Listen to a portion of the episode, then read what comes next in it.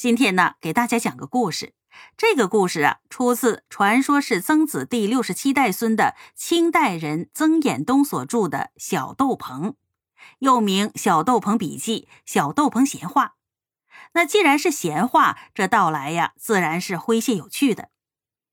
说坊间呢，有一名姓郑名让的读书人，娶妻马氏。这个马氏啊，生性专横、跋扈、自私，是个彻头彻尾的暴脾气。有一天，一个堪称另类诡谲的念头，就嗖的一下子从他的脑子里蹦了出来：“让啊，我想和你商量点小事儿。”“不用商量了，你说了算。”“多谢官人成全。”“我想咱们把你爹给阉了吧。”“啥？”正让顿觉心惊肉跳。这马氏那满脸的笑意，秒变正儿八经，这有板有眼，掰着手指头做了如下的分析：公公正值中年，身子骨硬朗，这万一哪一天呢，再造出个小儿子来，这点家产还不得一分为二啊？与其被人分去一杯羹，倒不如来个剪草除根，痛痛快快的永绝后患。这儿媳妇要阉老公公，这是大逆不道，古今未闻呐！郑让呢，自是不从了。好，不答应是吧？老娘啊，正手痒着呢。于是乎，掌刮、罚站、跪搓板、连抓带挠加针扎，这十八般武艺全都派上了用场。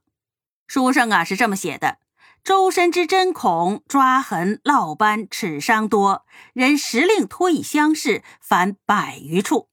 你看看，这是够心狠手辣的吧？郑让啊，这人呢还挺重夫妻感情，这所谓的一日夫妻百日恩嘛。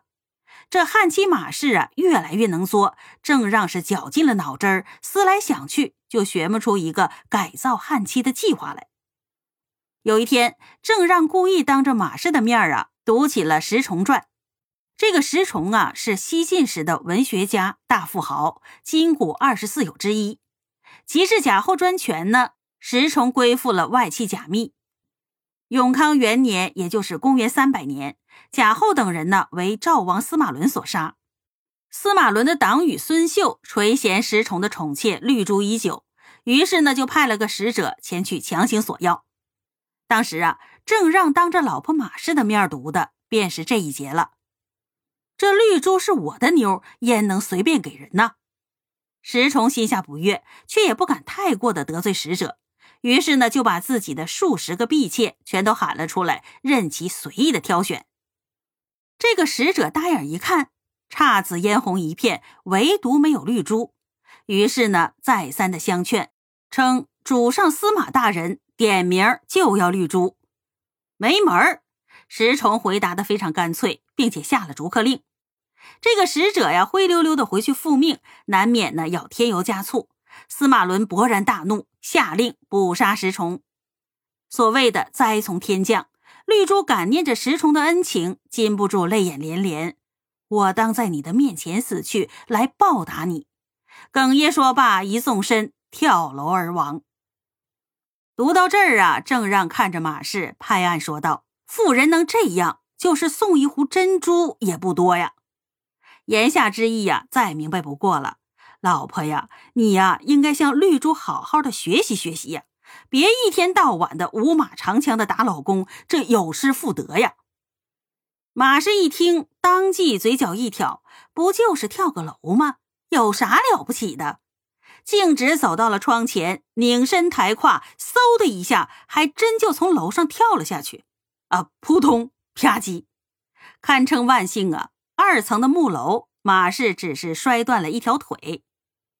这难不成啊，就没人能治得了马氏吗？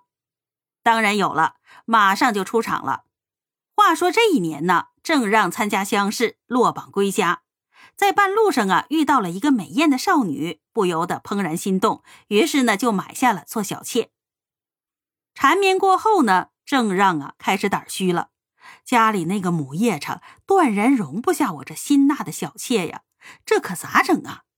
说来呢，也是巧。头疼之际，正让遇上了一个隐姓老者，是福建人。听闻马氏暴烈如虎，这老尹呐就揶揄道：“怕老婆怕成你这样，真够怂的。这样吧，你尽管呢将人带回家，过些日子我前去拜访，自有办法识得你那悍妇。郑让啊，将信将疑，战战兢兢的将小妾领回了家。果然不出所料，两个人前脚刚进门，这马氏啊就炸了庙了，抄起了棍棒，搂头就打。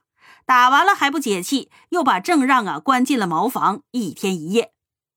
这打骂关，很快的十天过去了，还别说，这老尹呢还真来了，要见郑让。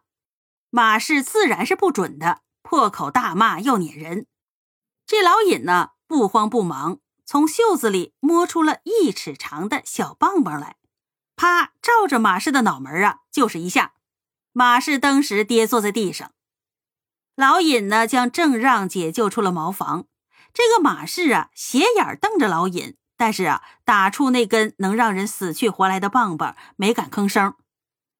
话说三天以后，毕竟啊是老夫老妻，郑让啊心软了，去看马氏。这个马氏啊固态复萌，拍桌子一声喊，郑让啊顿时惊得膝头一屈，跪在了地上。马氏的公爹呀，瞧个满眼，急慌慌的去寻老尹相救。老尹呢，持着棒棒赶来，哼声道：“你这泼妇，不知好歹，看我怎么收拾你！”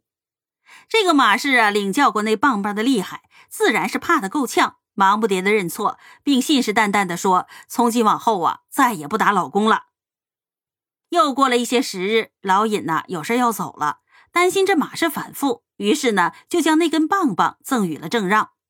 他说：“他要是不听话的话，你就打他一棒，保管他老老实实，乖如小猫。”幸运的是啊，有了棒在，马氏啊彻底的大变样，与从前是判若两人，一家人平安相处，再也没有生啥事端。那你可能问了，这个老尹所赐之棒，这究竟是个啥玩意儿啊？作者清人曾衍东啊，在《小豆棚正让文末》给出了这般神乎其神的解释。这个老尹呢是个狐侠，老狐狸精；那棒呢是周文王的王后娘娘的浣衣杵，是个神物。感情啊，这汉妻撒泼，连狐仙呢都看不下眼了，前来救场了。